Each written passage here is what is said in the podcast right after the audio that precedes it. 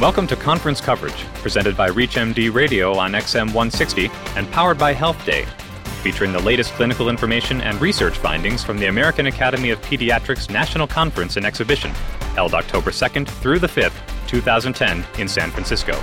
I'm Dr. Matt Birnholz, your host. And I'm Sue Bird.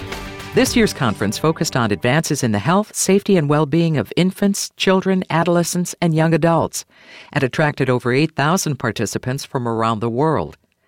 Several studies presented at the conference focused on external factors impacting the parent child relationship.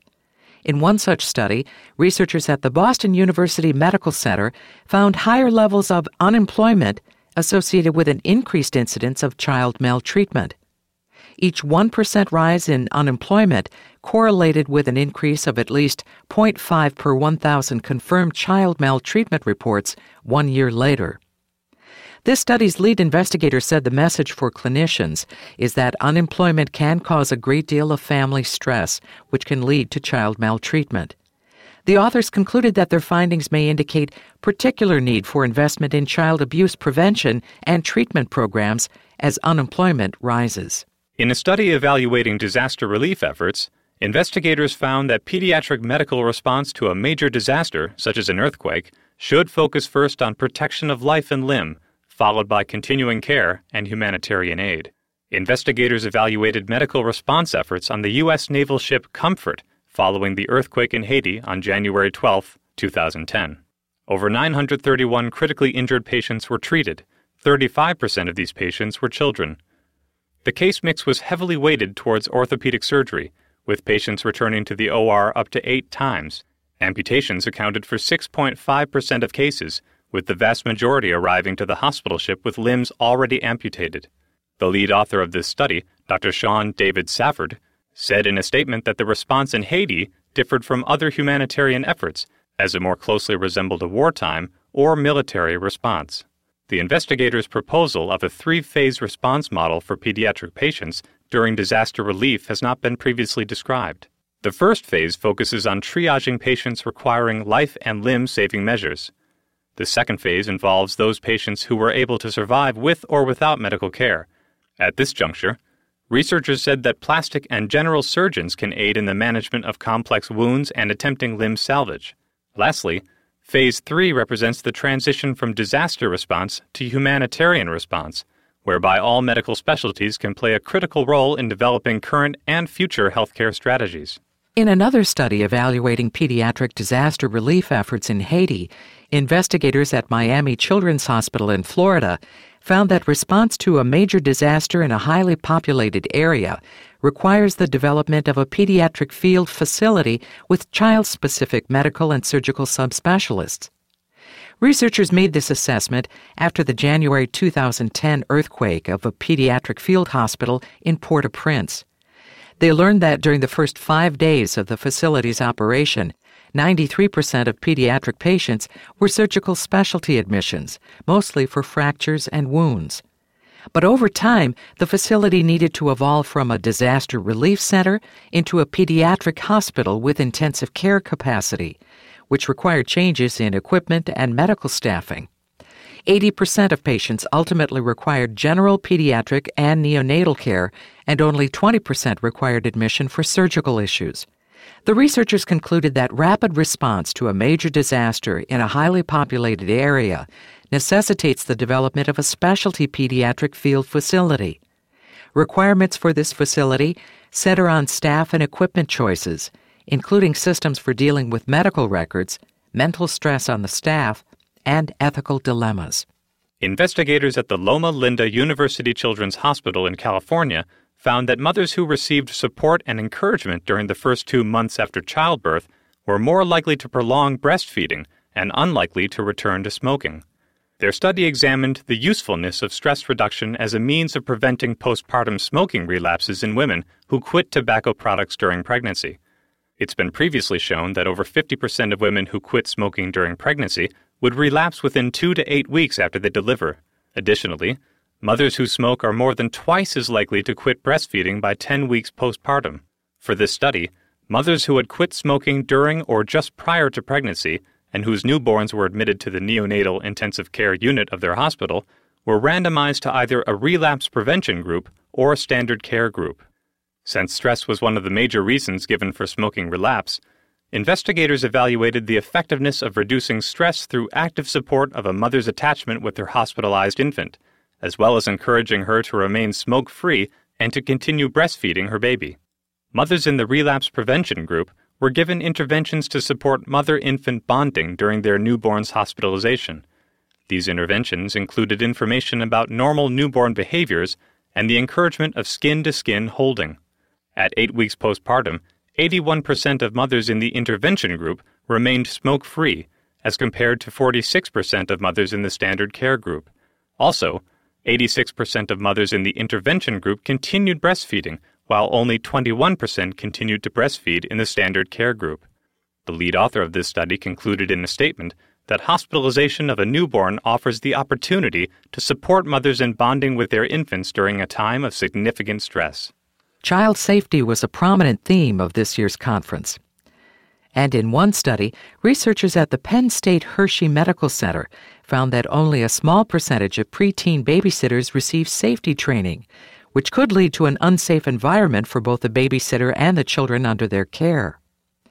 Researchers administered a questionnaire to a sample of preteen babysitters between the ages of 11 and 13 years old. This included skill assessments from the American Red Cross Safe Sitter program, as well as first aid and CPR skills, knowledge of emergency contacts and location of emergency equipment, and personal experience with emergencies requiring 911 activation while babysitting. Of the 737 respondents who had cared for a younger child or infant, only 19% had gone through safety training in an American Red Cross Safe Sitter or other babysitting safety class, and about half had learned first aid or been trained in CPR. The majority of preteen babysitters, between 96 and 98 percent, were familiar with who to contact in the event of an intruder, a fire, or a sick or injured child. The most common emergencies requiring 911 activation included, in order of prevalence, a significant fall, a house fire, profuse bleeding from a laceration, and significant head trauma. 85% of respondents were familiar with whom to contact in the event of a poisoning. 92% were familiar with where to find first aid supplies, and 64% knew where in the home to locate a fire extinguisher. Several safety concerns arose from the questionnaire, as some preteen babysitters reported leaving younger children unattended and opening the door to strangers. The lead author of the study stressed the importance for parents and physicians to review safety knowledge with preteen babysitters and to educate preteens about providing a safe environment for childcare with tools to respond with in the event of an emergency. A study presented at the conference by researchers at Cooper University Hospital in Camden, New Jersey, showed that African American women are less likely to initiate and continue breastfeeding than women of other races. Investigators cited a lack of desire as the most common reason among respondents to discontinue breastfeeding. The purpose of this study was to identify potential barriers that contribute to disparities in breastfeeding across racial groups, as studied in an urban population associated with a large teaching hospital. The open ended question, Is there any particular reason why you chose not to breastfeed? Was posed to mothers who were exclusively formula feeding during the postnatal period. Responses were recorded verbatim and coded into the following categories easily modifiable barriers, such as fear of pain, latching problems, milk supply issues, or misinformation, and barriers that are not easily modifiable, such as lack of self efficacy, lack of desire, previous formula feeding history, return to work or school, or true contraindications. 62 African American women and 83 women of other racial groups participated in this study. Among the African American women, nearly 25% reported easily modifiable barriers to breastfeeding compared with 42% of women of other races. However, 89% of African American women reported barriers that were not easily modifiable, compared with 74% of women of other races. The most common barrier to breastfeeding in both groups was lack of desire to breastfeed. Another barrier commonly reported in the African American group was misinformation about breastfeeding. The authors of this study concluded that a need clearly exists for structured and coordinated breastfeeding education for mothers and their families, and for clarification of misinformation and myths about breastfeeding, both prenatally and during the immediate postnatal period. The authors added that this education should include information on the risks posed by formula feeding exclusively. Researchers at the Children's Hospital of Philadelphia reported new interactive gaming devices appear to be associated with more abrasions and injuries of the shoulder, ankle, and foot compared to traditional gaming devices. The relatively new advent of interactive gaming consoles offers a different type of gaming experience than that of traditional video games, one in which the player becomes more physically involved, often allowing the player to physically mime the game movements. It's been noted the popularity of these interactive games has led to a change in the type of injuries sustained by players. Data from video game related injuries sustained by people of all ages were compiled between 2004 and 9 using the National Electronic Injury Surveillance System database. The database tracks emergency visits due to injuries associated with consumer products. Over the five year study period, nearly 700 video game related injuries were reported. Ages ranged from as young as one month old to 86 years old, but the average was 16 and a half years old. Over 90 injuries resulted from modern interactive games, with the majority relating to use of the Nintendo Wii. Compared to those injured while playing traditional video games, interactive game players were significantly more likely to injure the shoulder, ankle, or foot, including contusions, abrasions, sprains, and strain injuries. Injuries to bystanders occurred in both interactive and traditional gaming groups, but were significantly more prevalent with interactive gaming. In addition, the study authors noted that children under 10 years of age should be supervised while video games are being played, as these young children are especially likely to be involved in bystander injuries. And our final report from the conference. About one in eight parents report that his or her child has not received health care as recommended by a pediatrician over the last year, due to concerns over cost and payment. Data were compiled from a sectional study of parents who completed surveys between July and September of 2009 while their children were being seen at a practice in southwestern Ohio. Nearly 2,000 parents completed the survey. The majority were mothers of Caucasian race with at least a high school education. 61% of the children had some form of private insurance, the rest had public insurance. Researchers found that during the 12 months prior to the survey, 5.5% of children did not see a recommended specialist, 4.7% did not have a lab test, and 8.7% did not fill a prescription because of parents' inability to pay. 7.8% of parents reported that their child's health had suffered due to the cost of care. Additionally, 16.7% of parents reported that compared to three years ago, it was more difficult now to obtain the health care their children needed. More parents whose children had private insurance issued this complaint than those with public insurance.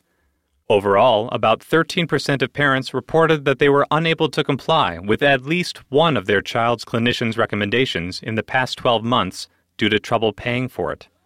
After controlling for other demographic variables using logistic regression, families' annual income between $15,000 and $35,000 was the strongest predictor of children's lack of health care access due to inability to pay.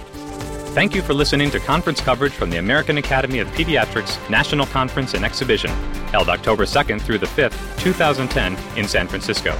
Conference coverage is a presentation of ReachMD Radio, broadcast on XM 160 and by live stream at ReachMD, and powered by Health Day.